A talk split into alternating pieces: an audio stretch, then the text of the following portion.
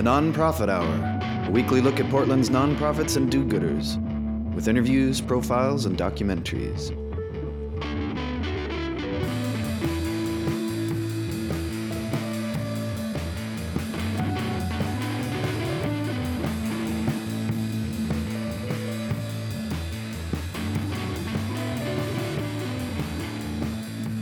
It's the Nonprofit Hour, brought to you by the Media Institute for Social Change, from the studios of X Ray FM.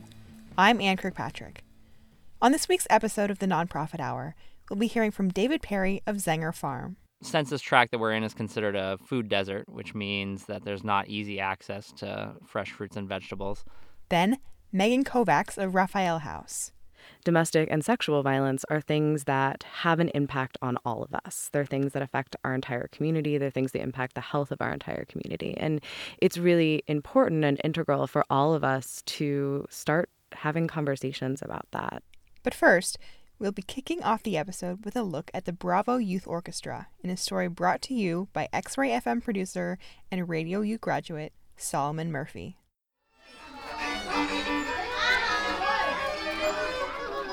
It's Monday after school at Rosa Parks Elementary, and the music room is full of around 50 students warming up on their half size violins, violas, cellos, and basses.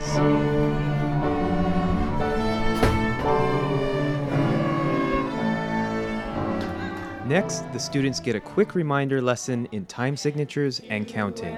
One and two and one and two. If you're looking at my shoes, you won't know why we're saying these numbers. Look at your music once again. please. But this is not your typical music class. This is the Bravo Youth Orchestra, a tuition free after school program that brings intensive orchestral music instruction to second, third, and fourth graders.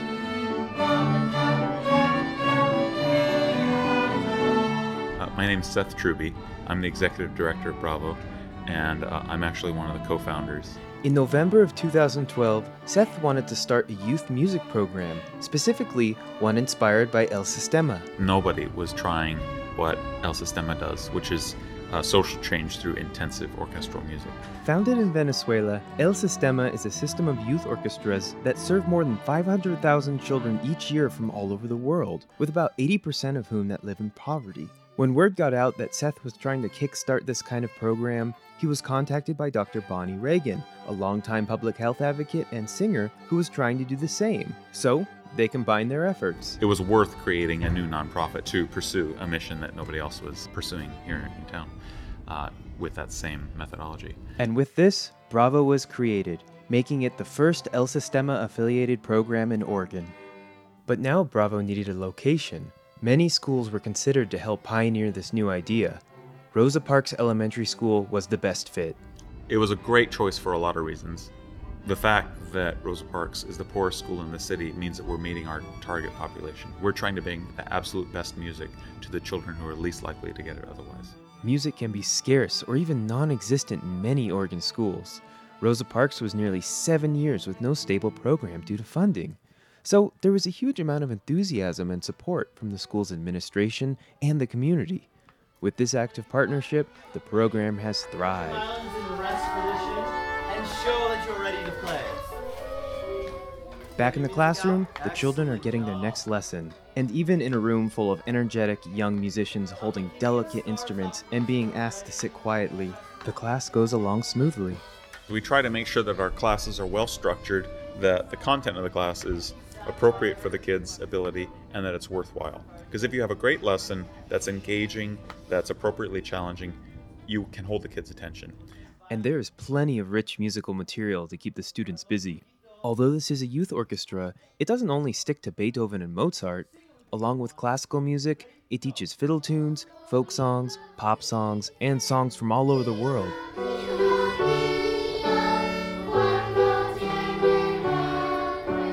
Along with providing diverse content, Bravo believes it's important to have small class sizes and keep the student teacher ratio to 10 to 1 or less. We also are actively recruiting community volunteers because that extra adult in the class can mean all the difference between a very well run sectional and something that's kind of on the edge of chaotic. Retired librarian Ann Backinson is one of these volunteers.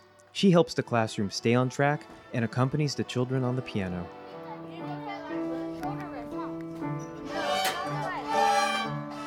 There's a real sense of community in Bravo. I think um, the kids know that the teachers care about them and are here um, for them. And uh, more than one student has said how much Bravo has affected his or her life or changed his or her life. For some kids, it's sports. For some kids, it's quietly reading a book. Uh, for other kids, they're more social and they want to be in a club of some sort. But for some kids, it's music. Music is the thing that's going to give them that spark that's going to keep them engaged and excited about school and can carry them through.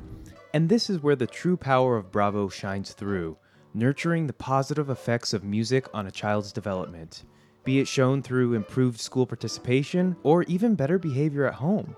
The list of benefits from this program is impressive. Learning ways that one can express themselves through music is an outlet that many of these students have come to appreciate and hopefully will use throughout the rest of their lives.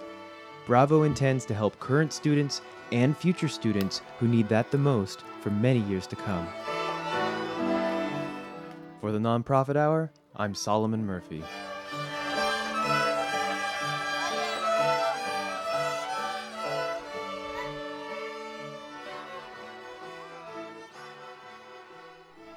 Solomon produced that story as part of the Media Institute for Social Change's Radio U program in partnership with X Ray FM. Thanks, Solomon. Now we turn to our host, Phil Bussey. This is Phil Bussey. It's the Nonprofit Hour, and I am lucky enough to have David Perry from Zanger Farms here in the studio with us. How you doing, David? Great. Thanks for having me. Yeah, it's uh, it's a it's a fun time to to talk about farming, isn't it? I mean, farmers markets are in full swing. Um, I'm sure you guys you guys are busy all the time, but now has to be a really particularly busy part of the year. Absolutely, we definitely reach a fever pitch right around now. Uh, the farmers are getting ready for the very first weeks of CSA pickup and Lents Farmers Market starting up, so it's it's pretty exciting. And so we have we have to plot uh, Zenger Farm a bit here, both both geographically and philosophically. Sure. Uh, let's start geographically. Where where are you guys located?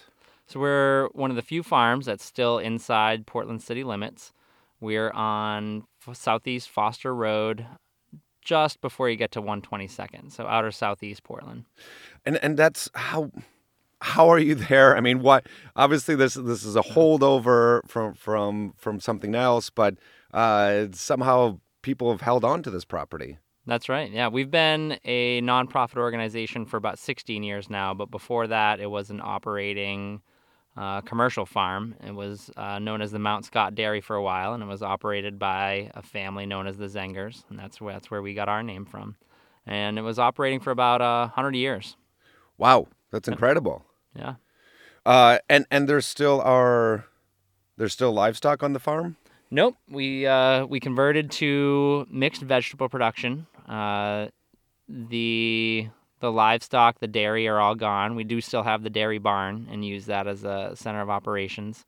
Uh, but now our livestock are limited to uh, a pretty good sized flock of chickens that we uh, we move around the fields. Uh, we get a flock of turkeys every year and a whole lot of bees. We work with the Portland Urban Beekeepers to to maintain a pretty large apiary, which is incredibly important right now. Yeah, absolutely. I mean, there's there's there's there's diminishing uh, populations and and uh, uh, finding those spots where bees can can land and house is is critical. Yeah, yeah, we love having them. It's a great relationship working with uh, with Pub. So, so Zenger Farm is unique because it's it's within Portland city limits, uh, and, and but it's it's unique also because and and your your job, you're the program director. Yeah. And what what are some of those programs? So we're working in a lot of areas, and we we try to approach food systems work from a few different angles. Uh, one of them being access. Uh, I mentioned briefly that we have uh, the Lents International Farmers Market.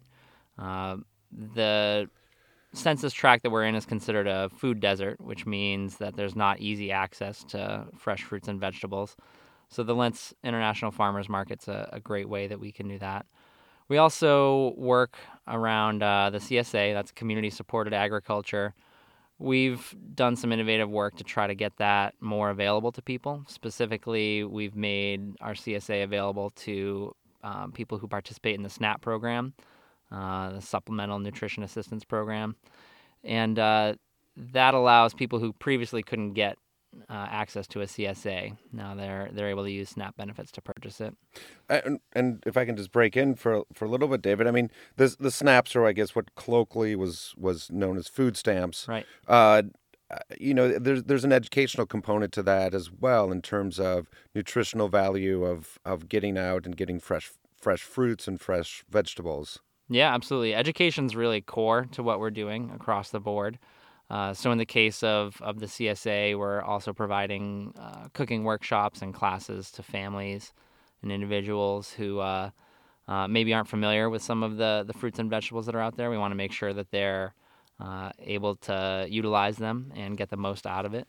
And, and, and are you do, having school groups come to visit you? I mean, how does that? How, Yeah. how, how do you how do you get people from you know their homes to or their neighborhoods to your farm? Right.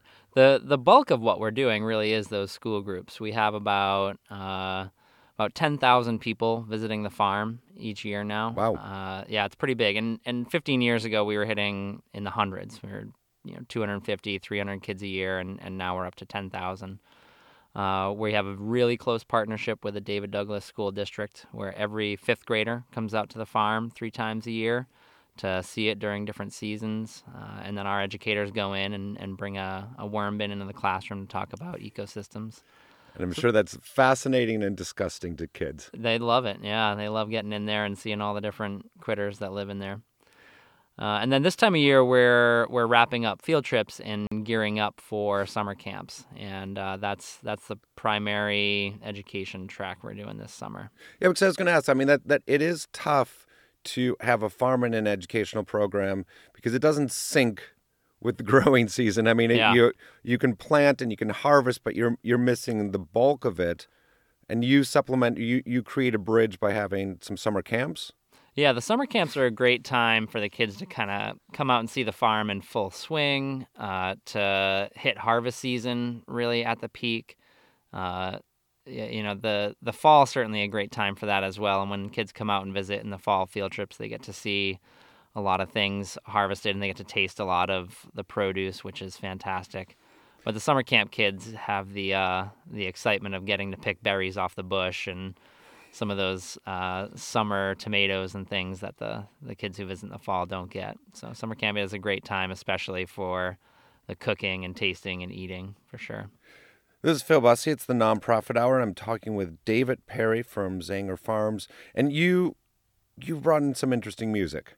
Yeah, yeah, we uh, we operate the Lents International Farmers Market. That's uh, every Sunday uh, from from ten to three, and every week we'll have some different musical selections.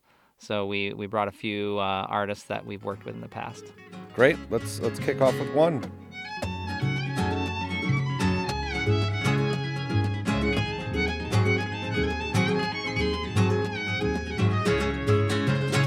Para sacar esa penita gris que tienes tirado al corazón, dale vuelta a la razón. Para dar un escaloncito más que te saque de ese pantano, te aconsejo respirar. Corazón esté apagado y que sienta que todo ha terminado y no te sientas tan tirado. Quieres tus sueños cumplir y te sientes que estás derrotado. Lo que debes es volar. Acaricia esa energía y que tienes, siéntete seguro y vuela, cumple tu deseo, arriba y alto.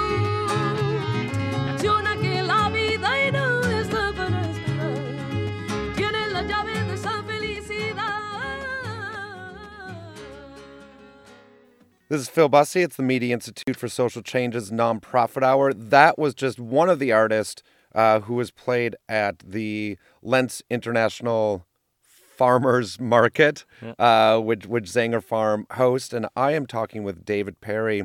Uh, before the music break, we were talking about some of the summer programs you had. That has to be eye opening for for for any kid to to pull a carrot from the ground and eat it right there, to pull a, a berry from a bush, and that idea of food not coming from a supermarket. Yeah, yeah, absolutely. I think it's it's really great for him to see uh, that things don't magically come in plastic boxes and packages. That's that's certainly fantastic. Uh, I think that one of the other things that local food, not just Zenger Farm, but a lot of local farms are able to do is is have some of those uh, heirloom varieties of things too. So uh, a lot of times, what we see in the grocery store are selected because they're the ones with the longest shelf life or ones that can be transported over long distances. But local farms are really able to to bring some of these lesser known varieties out. Uh, you know, a great example from this past summer was we grew these peppers called uh, Jimmy Nardello peppers. Called called say that again? Jimmy Nardellos, and I hope I'm saying that right. My farmers may be cringing right now, but the uh, the Jimmy Nardello pepper just had this amazing sweet peppery flavor that was just delicious. I've never tasted anything like it, and I never would have known about it had I not been there. So uh, I think that that's the real value is that the, you know along with seeing where the food's coming from, they're get to, getting to taste things that uh, are a little bit harder to find. And how much? Um, I mean, obviously you have a connection uh, with with the kids that come there. How much of this is a long term relationship? I mean, how many of the families are returning there? Uh, do, do, do you see development in their interest in food or their their cooking eating habits. Yeah, yeah, it's it's kind of an exciting time at the farm because we are starting to see things like that. You know, we've been doing summer camps for a few years now, and we do have quite a few kids who have been coming year after year after year and are really um, starting to feel like it is their their farm as well. Uh, teen programming is an area that we're we're actively trying to grow now that we have some kids who are starting to grow into that age group mm-hmm. and uh, uh, we're we're excited to we're partnering with a few different organizations around town to to bring some teens in. And and I, I would think I mean teens are are obviously different than than 10 or 11 or 12 year olds in yeah. that no offense to 10 11 12 year olds but like teens can do some some more work and be a bit more autonomous. Yeah, absolutely. And they and they're very excited by that. That's mm-hmm. the the kind of experience they're looking for and and uh, and we're we're trying to find the best fits for that and how we can really engage that age range for sure. And now, just to keep trying to get the the parameters on on zanger Farms, I mean, this is you're open to everyone, correct? But it's it's specifically towards uh, uh, populations in in that in the Lents neighborhood. Yeah, we really focus on the neighborhoods around us uh, with a lot of our programming. Mm-hmm. Uh, the Lents neighborhood, Powell Gil- Powellhurst Gilbert neighborhood, um, Pleasant Valley. Uh, Which is also, I mean, so some of those neighborhoods uh, have very distinct demographics in terms of uh, is, is, there's some of the Vietnamese populations out there. Uh, there's I don't know if Russian populations had traditionally been out there. Um, yeah. That has to uh, uh, be another interesting outreach in terms of just cultural differences. Uh, how does how does that work for you guys, and what what what what do you guys do to, do to accommodate that? I think the the Lents International Farmers Market's probably the best example of what we're doing there. Um, you know, certainly many of our programs we offer bilingual when we can, uh, and and engage with uh, whoever's whoever's attending. But the Lents International Farmers Market really is uh, uh, you know, it's one of the only markets that has that international focus in town. Uh, we've got varieties of produce that are there that you won't find anywhere else. They're very culturally specific. The, such such as oh gosh, uh, half of them I don't even know the names yeah. of. Uh, you know, episode squash is one that comes to mind. Uh, things like that. I know it just has to be interesting. I mean, I, I would imagine that you guys are, are learning quite a bit uh, from the people that are coming there as well. I mean, you're yeah. you're getting as like you're saying, it's the only, one of the only international farmers markets in, in Portland, if not the only, right. and uh, getting that that sort of that melting pot, as it were. Yeah, and the vendors speak a wide range of different languages. Uh, you mentioned a couple Vietnamese and Russian and Chinese and Spanish are, are the main languages that, that are at that market, but uh, certainly there that community the east portland community is is very diverse a lot of different languages spoken a lot of different cultures recent immigrants and refugees So it's exciting. It's a it's a great place to be working. We we love those neighborhoods. And when when is the international? When is the the farmers market? The Lents International's farmers market? It's on Sundays from ten to three, and it goes right up through uh, basically through the end of October. And again, your address is, or the address of the farmers It's market? right in t- right in Lents Town Center at 92nd and Foster. This is Phil Bussey. It's the Nonprofit Hour. I'm speaking with David Perry from Zanger Farms. Uh, we're going to take another musical break, and this is another musician who has played at the Lents International Farmers Market.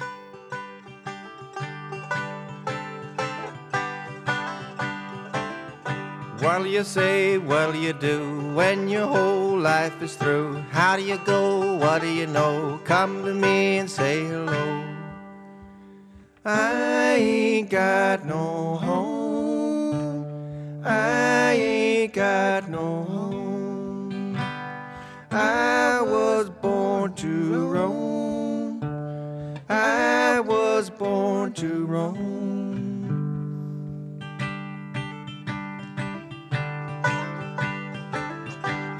Is sea and shore is shore. I promise you there is no more. Sea is sea and coral is coral. I promise you there is no more. This is Phil Bussey. It's the Media Institute for Social Change's Nonprofit Hour. We are pleased today to have David Perry from Zanger Farms. Uh, you guys are in your busy season right now with farmers markets, summer programs.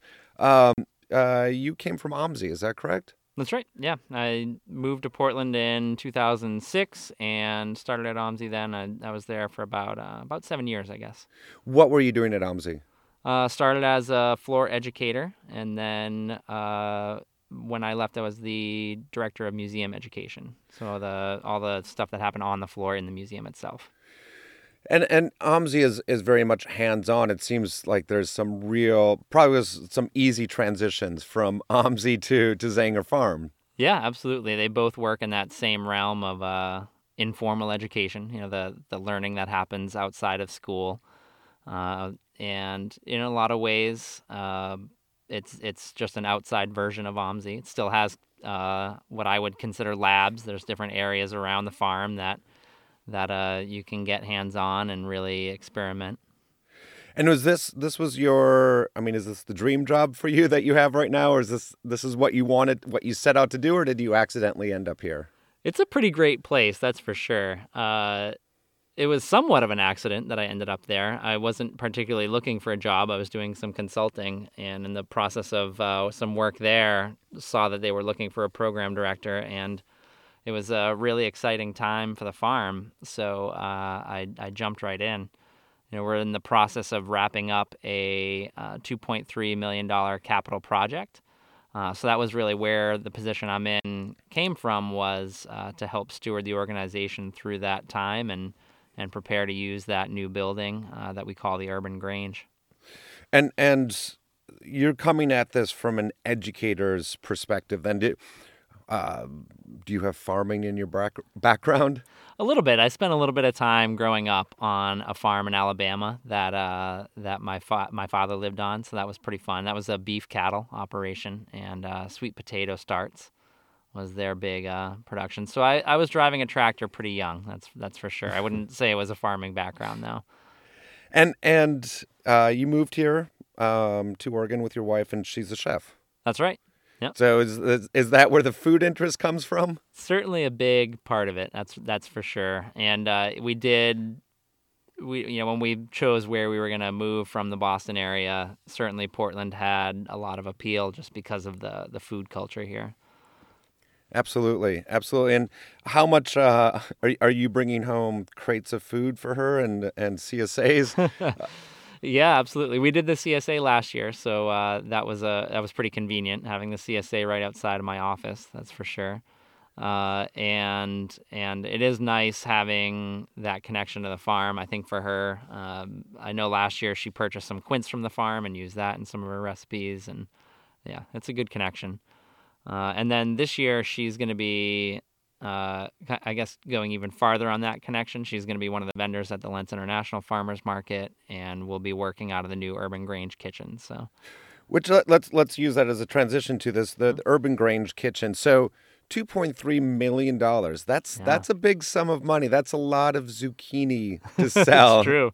Yeah. I, it, can you? I know you're the program director there, but what what insights can you give us to to the revenue flow? I mean, certainly some's coming from the. It's, Yeah. it's nice to have a nonprofit that has a product that can be sold, Yep. but I I I'm guessing you're not raising 2.3 million from proceeds alone. No, it was a great capital campaign in that it was very community driven. The very first donors to the capital campaign were the um, was uh, Bridgetown Naturals, which is the building right next door to us, and they um, they came in with the very first gift uh, and one of the largest gifts to to really kick it off. So the fact that it started from the business community and our uh, our neighbors was an excellent beginning to that campaign. Uh, we've seen some other corporate support from folks like New Seasons Market and Bob's Red Mill.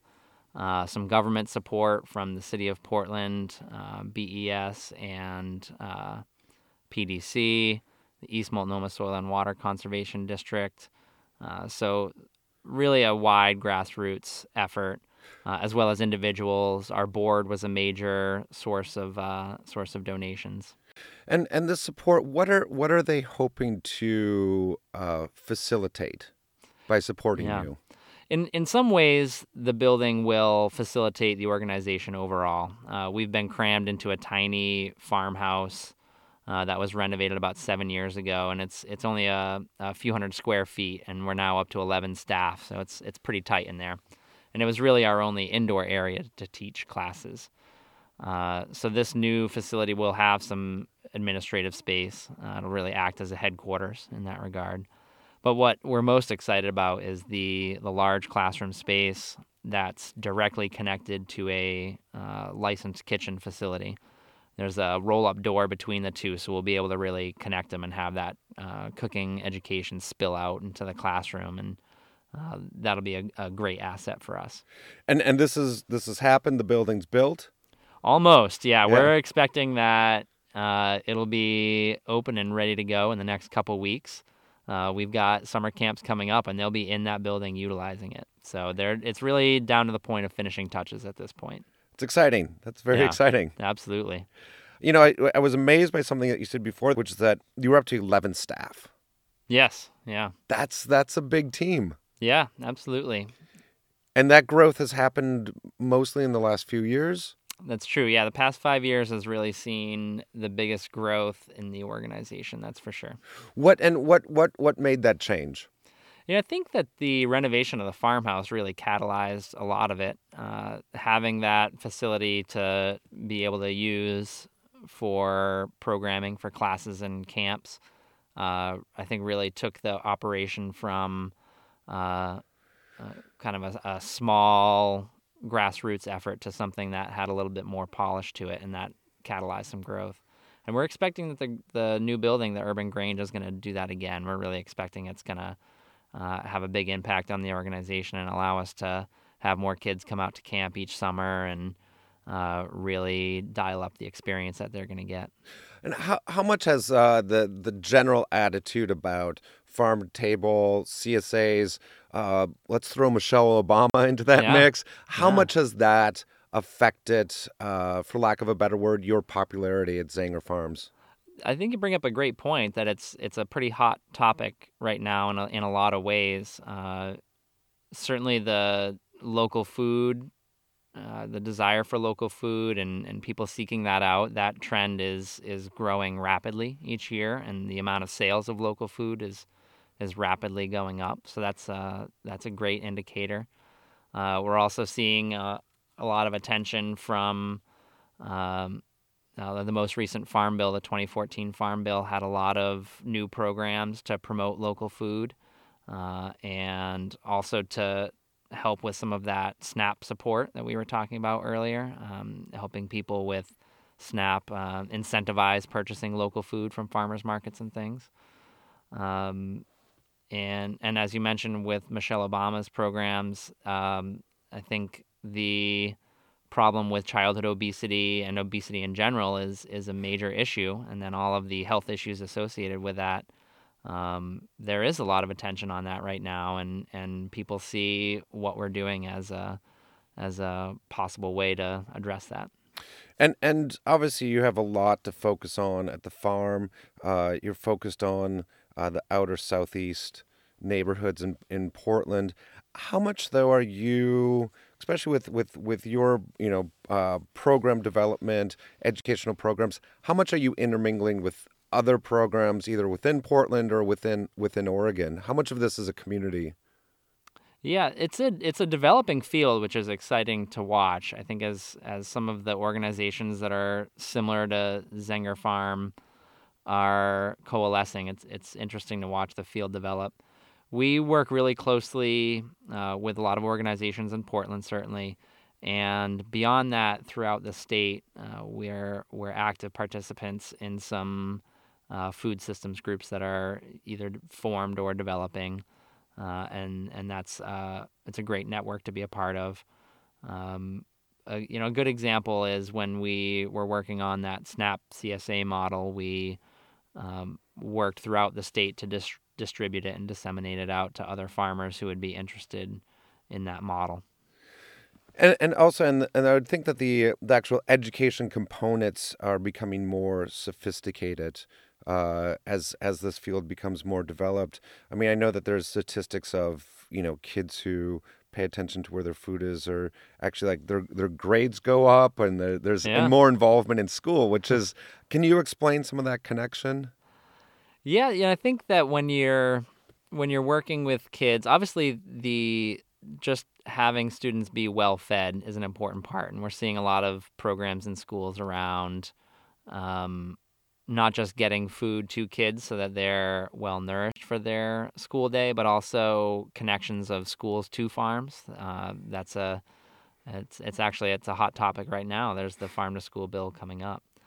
Uh, so uh, it's definitely a great connection between what we're doing and and the schools and education, and um, we'd love to see more of that happening. That's for sure. Wonderful. That's it's Phil Bussey. It's the Nonprofit Hour. We've been talking with David Perry from Zenger Farms. Uh, do go visit them this summer. Uh, they are in outer southeast uh, every Sunday from 10 to 3. The Lents International Farmers Market is a great way to connect with them and learn a little bit more about them. David, thank you so much for coming in today. Absolutely, much appreciated. We're going to go with one more of their music artists. This is somebody that who who has played at the Lents International Farmers Market, and perhaps you'll catch them if you stop by there. Луной был полон сад, Сидели мы с тобой гостиной без огня. Рояль был весь раскрыт, и струны в нем дрожали, Как и сердца у нас над песнью твоей. Ты пела до зари в слезах, изнемогая, Что ты одна любовь, что нет любви иной, И так хотелось жить, чтоб звука не роняя, тебя любить, обнять и плакать над тобой. Welcome back to the Nonprofit Hour, brought to you by the Media Institute for Social Change and produced in the studios of X Ray FM. I'm Ann Kirkpatrick. Next up on the show this week, our host Phil Bussey discusses how education can help prevent domestic violence with Megan Kovacs of Raphael House. This is Phil Bussey. It is the Media Institute for Social Change's nonprofit hour. I'm talking with Megan Kovacs of Raphael House. How are you doing? I'm great. Thanks for having me. I'm so excited to be here. Absolutely. We really appreciate you coming in. And so, Raphael House is, you are the education coordinator there, correct? I am and it is the second oldest domestic violence shelter in Portland. Tell me uh, what what an education coordinator does uh, at a domestic violence shelter? Absolutely. So we recognize um, as a movement and uh, at Raphael House specifically and especially that domestic violence is something that impacts a lot of people in our community. It impacts a lot of people directly, and we need resources and support services um, to provide you know healing and help and housing and lots of different things for people who are directly experiencing domestic violence right now or have in the immediate past.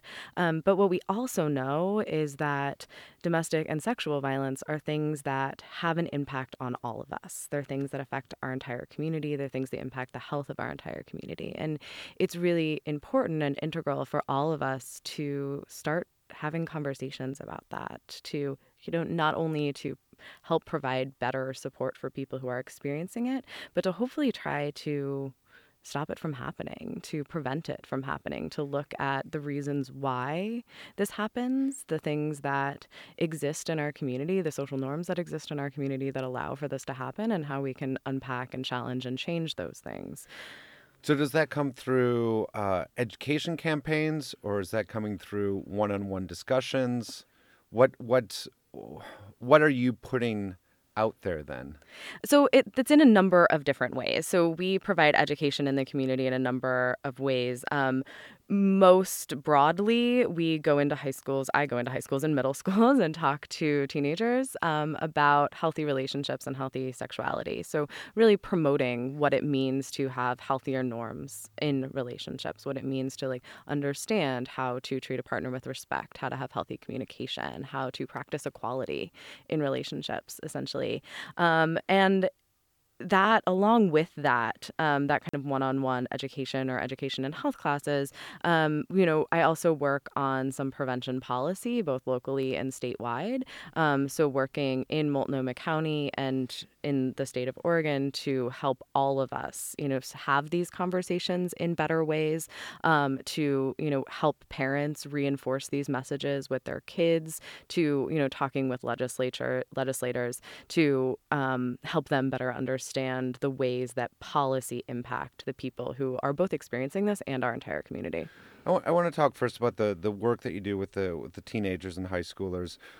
I know it's hard to generalize, but where are you seeing the starting point for most of these teenagers as far as their understanding of what's a healthy relationship? Are they far along in that process, or is it a half baked idea? Is it on often on the wrong track and you're re-gearing, or is it often on the right track and you're just encouraging it to go further? I think that depends on where I am and who I'm talking to oftentimes. Like geographically where you are or Yeah, I mean in Oregon in the you know in the state of Oregon in Portland even depending on where you are, people communities have very different understandings of what's normal and what's healthy and you know what makes sense or what a relationship should look like. Um, and that is communicated in lots of ways, especially to youth. Um, you know, we don't have always the healthiest messages in our media about what relationships should look like or um, how we practice healthy things in relationships. Um, so I will say, over the course of, I, I've been doing this work for about eight and a half years, and I have seen a shift in how people talk about this and people's willingness to talk about this, which has been really nice. Um, I think that when I first started, there were a lot more conversations about why this even needed to happen.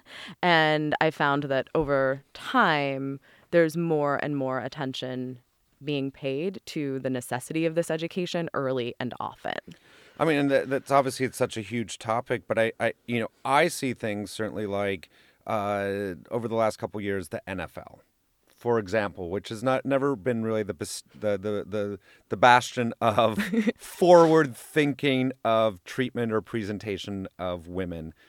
But in the last couple years, the NFL not having a tolerance uh, for uh, several players um, uh, assaulting women, I would think that that could have an impact. Uh, you know, especially on uh, boys who have some of these these NFL players as stars. I think that I think that that's true, and I think that the attention that has been paid in the media to domestic and sexual violence has really created an opportunity for more conversation. It's really created an opportunity um, for us to have broader conversations as, you know, as a society about like why this is happening. Like, what are the things that cause it to happen? Unfortunately, I think we oftentimes deal with this after it already has, right? We oftentimes, you know, the NFL is responding to a problem, they're not being proactive in looking at why this happens and how they support that happening um, through, you know, fairly unhealthy portrayals of masculinity um, and allow for that to be perpetuated, um, and also kind of devaluing and sexualizing and stigmatizing women as well.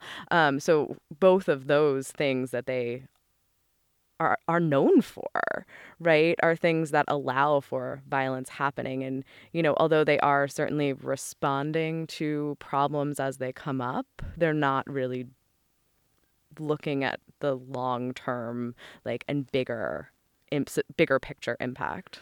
And what are some of those uh, positive uh, uh, precursors or, or role models that, that are out there in the media that, that you've started to see in the last you know 10 years of your of your career yeah, I mean, I think there's some great work being done, um, especially by, I mean, a lot of nonprofits, right? A lot of um, agencies. There's an agency called Futures Without Violence um, that is addressing violence in sports culture, right? And healthy masculinity and how we promote that. So, um, Portland Public Schools, and we are actually working at Raphael House with Portland Public Schools and the Defending Childhood Initiative in Multnomah County to um, pilot a um, program called Coaching Boys into Men. So it's a program for sports coaches to teach their male student athletes about healthy masculinity and healthy relationships. So we're seeing more and more attention being paid to like, how do we actually just make things healthier? And uh, which is absolutely that's a very difficult challenge to have. Absolutely. Uh, this is Phil Bussey. It's the Nonprofit Hour. I am talking with Megan Kovacs from the Raphael House. We're going to take a short musical break and we'll be right back.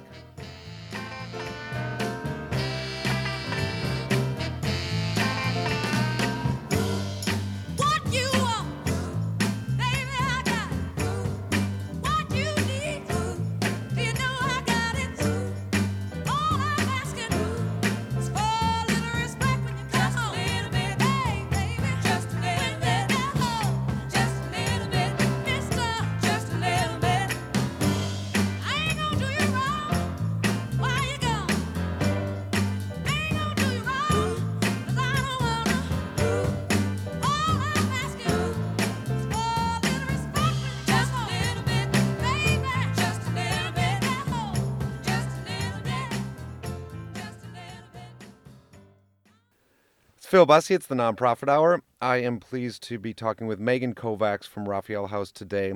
Now, now Raphael House is it's the second oldest domestic violence shelter in Portland. What what do you know about the history of uh, how the shelter came about, and then also how its function has changed over the years? Um, so in the you know late 60s and early 70s during you know the women's rights movement the feminist movement the civil rights movement people started paying more attention as a culture to domestic violence and how often it was happening. Um, you know those social justice movements really gave names to things that people and definitions to things that people didn't previously have names and definitions for.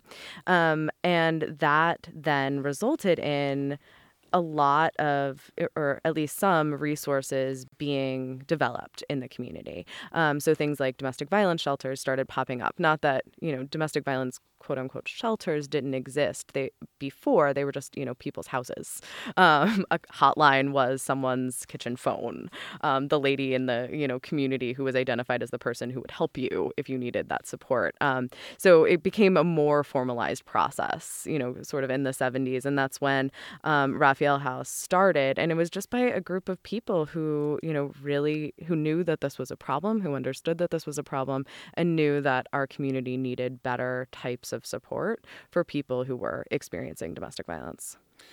And and I would think that it's not only providing the shelter, but I mean, it must be a very scary prospect. Somebody needs to reboot their life. Mm-hmm. They need to find uh, new context for it, new social structures, potentially new jobs. I mean, and and how much does the Raphael House provide that, and and how what what what what does it provide in the, in terms of those resources? So we really focus on providing holistic support. We're the largest shelter in Multnomah County um, and one of the largest in Oregon. Um, and we really try to support every family that comes to Raphael House from the m- minute they walk in the door with the things, the basic needs that they have. So, you know, clothing, food, toothbrushes. Um, and through that process, really working with them to help them set goals for themselves about like what healing is going to look like for them, um, what really thinking about, you know, what they need in their life and how they are going to you know find those things and access those things. And that's really our role um, as advocates at raphael house is to help a family through that process right? Help connect them with the resources. We oftentimes you know refer to ourselves as gatekeepers because we know what all of the systems look like. And domestic violence survivors have to interact with pretty much every system that exists from the Department of Human Services to the housing system to the homelessness system, oftentimes. Um, so, advocates work with families to help make connections um, to all of those systems and help support them through that process and everything from you know supporting them by actually physically being there to helping them know how to tell their story to a DHS caseworker versus how they're going to tell their story in court. Um, we also you know provide resources like support groups and counseling, things to help a person heal from the trauma of domestic violence. Um, we have job skills training classes, we have ready to rent classes, we have financial planning classes. Um, we have a really great program called our Advocacy Center, and that's a space for families to come back and continue to access resources. Um, they can access resources in the Advocacy Center while they're in shelter and also after they've left for as long as they need to um, and keep coming back to you know go to support groups and stay connected with the community and stay connected with advocates.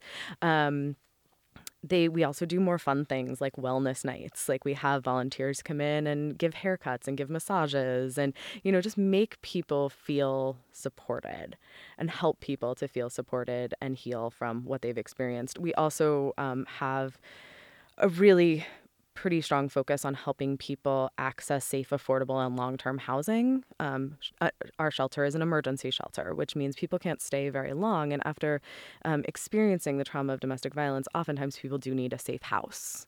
Um, they need somewhere to stay immediately afterward. But after their stay at shelter is up, um, we want to help them transition into safe, affordable, and long term housing. And we know that's very difficult in Portland, especially right now.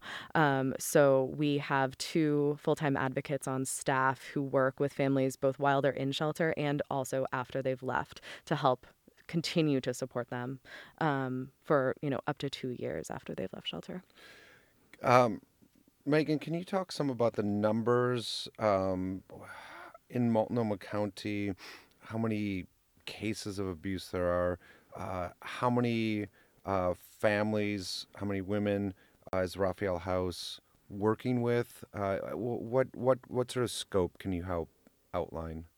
Sure. Um,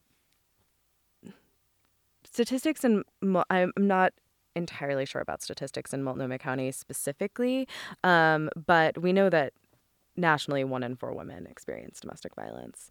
Um, so, this is something that happens to a lot of people, and not everyone needs to come to shelter who is experiencing domestic violence. But we also know that even the people who do need to come to shelter, oftentimes there aren't enough resources there.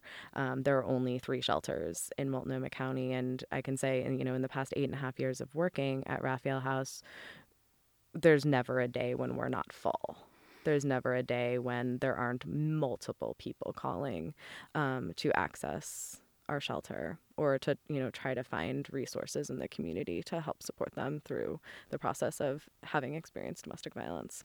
Um, so this is there's a huge need in our community for resources and for supporting people who are experiencing this this is the Nonprofit Hour with Phil Bussey. I am talking with Megan Kovacs from Raphael House. We're going to take another short music break, and we'll be right back.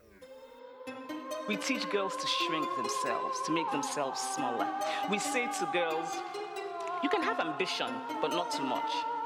You should aim to be successful, but not too successful, otherwise, you will threaten the man. Because I am female, I'm expected to aspire to marriage. I'm expected to make my life choices, always keeping in mind that marriage is the most important. Now, marriage can be a source of joy and love and mutual support. But why do we teach girls to aspire to marriage and we don't teach boys the same? We raise girls to see each other as competitors, not for jobs or for accomplishments, which I think can be a good thing, but for the attention of men. We teach girls that they cannot be sexual beings in the way that boys are. Feminist, a person who believes in the social, political, and economic equality of the sexes. You wake up, post up, round round in it, flossing on it. This diamond, my diamond. This is the Nonprofit Hour. I'm Phil Bussey, talking with Megan Kovacs from the Raphael House.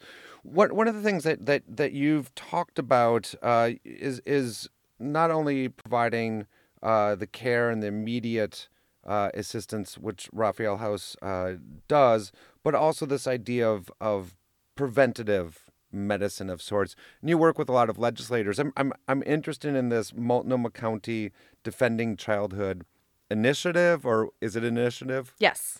What does that? What does it mean? How does it work? What's the impact? Um, so that was that was started through a grant, um, I believe, through the Department of Justice, um, and we are one of eight sites nationally. Um, so in Multnomah County, we have a domestic violence coordination office.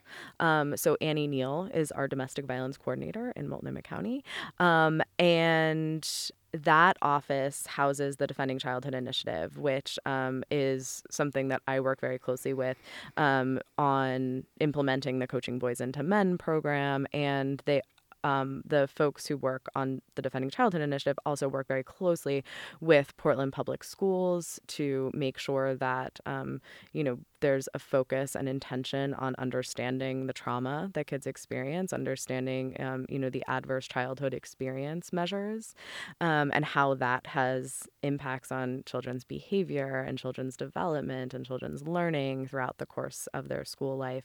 Um, they, the Defending Childhood Initiative, Erin Fairchild is the coordinator of that program, and she works really closely um, also with the Multnomah County Youth Commission, which is another great um, youth led body that focuses on addressing domestic and sexual violence as well as police violence and gang violence and other types of violence that ha- um, youth have identified affects them. Um, so there's a lot of work being done in Multnomah County to really look at and think about how this affects our community largely. I want to talk a little bit about the just organizational challenges that a place like Raphael House has. I mean, obviously doing great work, both providing immediate shelter um, as well as uh, this sort of wider trying to shift some of the, the, the paradigms and the attitudes and behavior. How does it get funded? We rely on so much support from the community. Um, we do get some funding from government grants, um, from the state and from the county, but really it is the generosity of our community that keeps us running. Um, we could not do it without people in our community really recognizing that this is something that needs to continue to exist.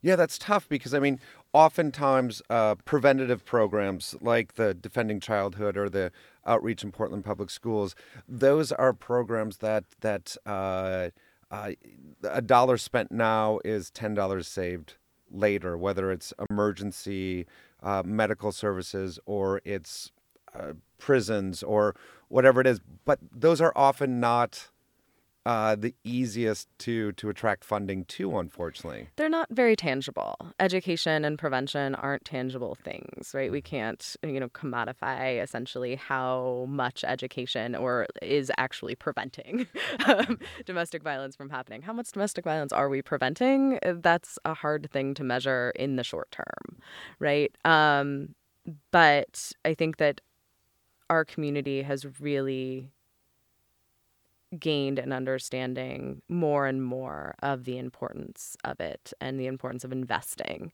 in you know the long term prevention efforts and and how is uh how is multnomah county doing compared to other counties that you know of, either within Oregon or, or nationally? Um, I think that we do have some really progressive programs, and we do have some really great infrastructure, not only in Multnomah County, but in Oregon as well, especially around domestic and sexual violence prevention. We have a lot of really great efforts that happen. I chair a committee for the Attorney General's Sexual Assault Task Force. There's also, we also have a coalition that addresses domestic and sexual violence statewide. Um, you know, and we have some really great prevention policy in place in schools as well. We have a Healthy Teen Relationship Act that was sponsored by now Multnomah County Commissioner Jules Bailey um, that requires all schools to address healthy relationships and um, have support for folks who are experiencing dating violence. So we have some good infrastructure there. Um, I think that we are very lucky to live in the community that we live in. It's good to hear. It's good to hear. It's nice to be proud of Multnomah County. it is.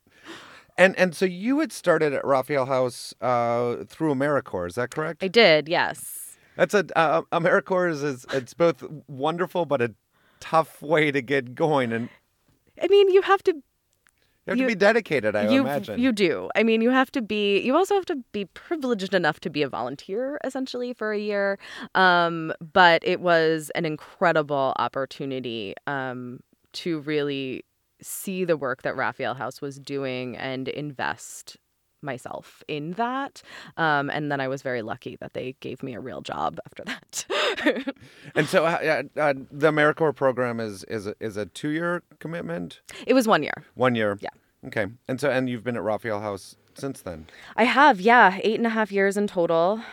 Um, I love this work. Um, you know, I as an AmeriCorps started this education program at in its current form at Raphael House. Um, our executive director was really focused on providing education to the community and not just continuing to provide resources and support as this was happening, but really take that step back and look at why this is happening um, and how we can change that. So she was really invested um, and still is really invested in providing and providing education in the community and you know that was having an AmeriCorps start the program, I think, was a really good way to kind of see if that was going to work.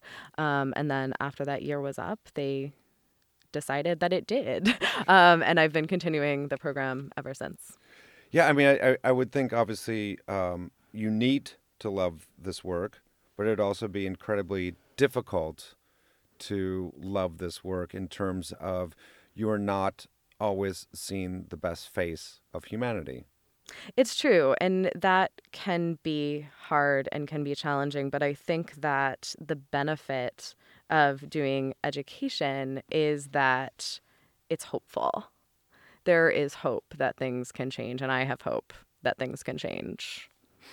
You sound like a very optimistic person. Megan Kovacs from Raphael House. This is Phil Bussey. It's this has been uh, an interview with the Nonprofit Hour. We will go out with one more musical selection. Thank you.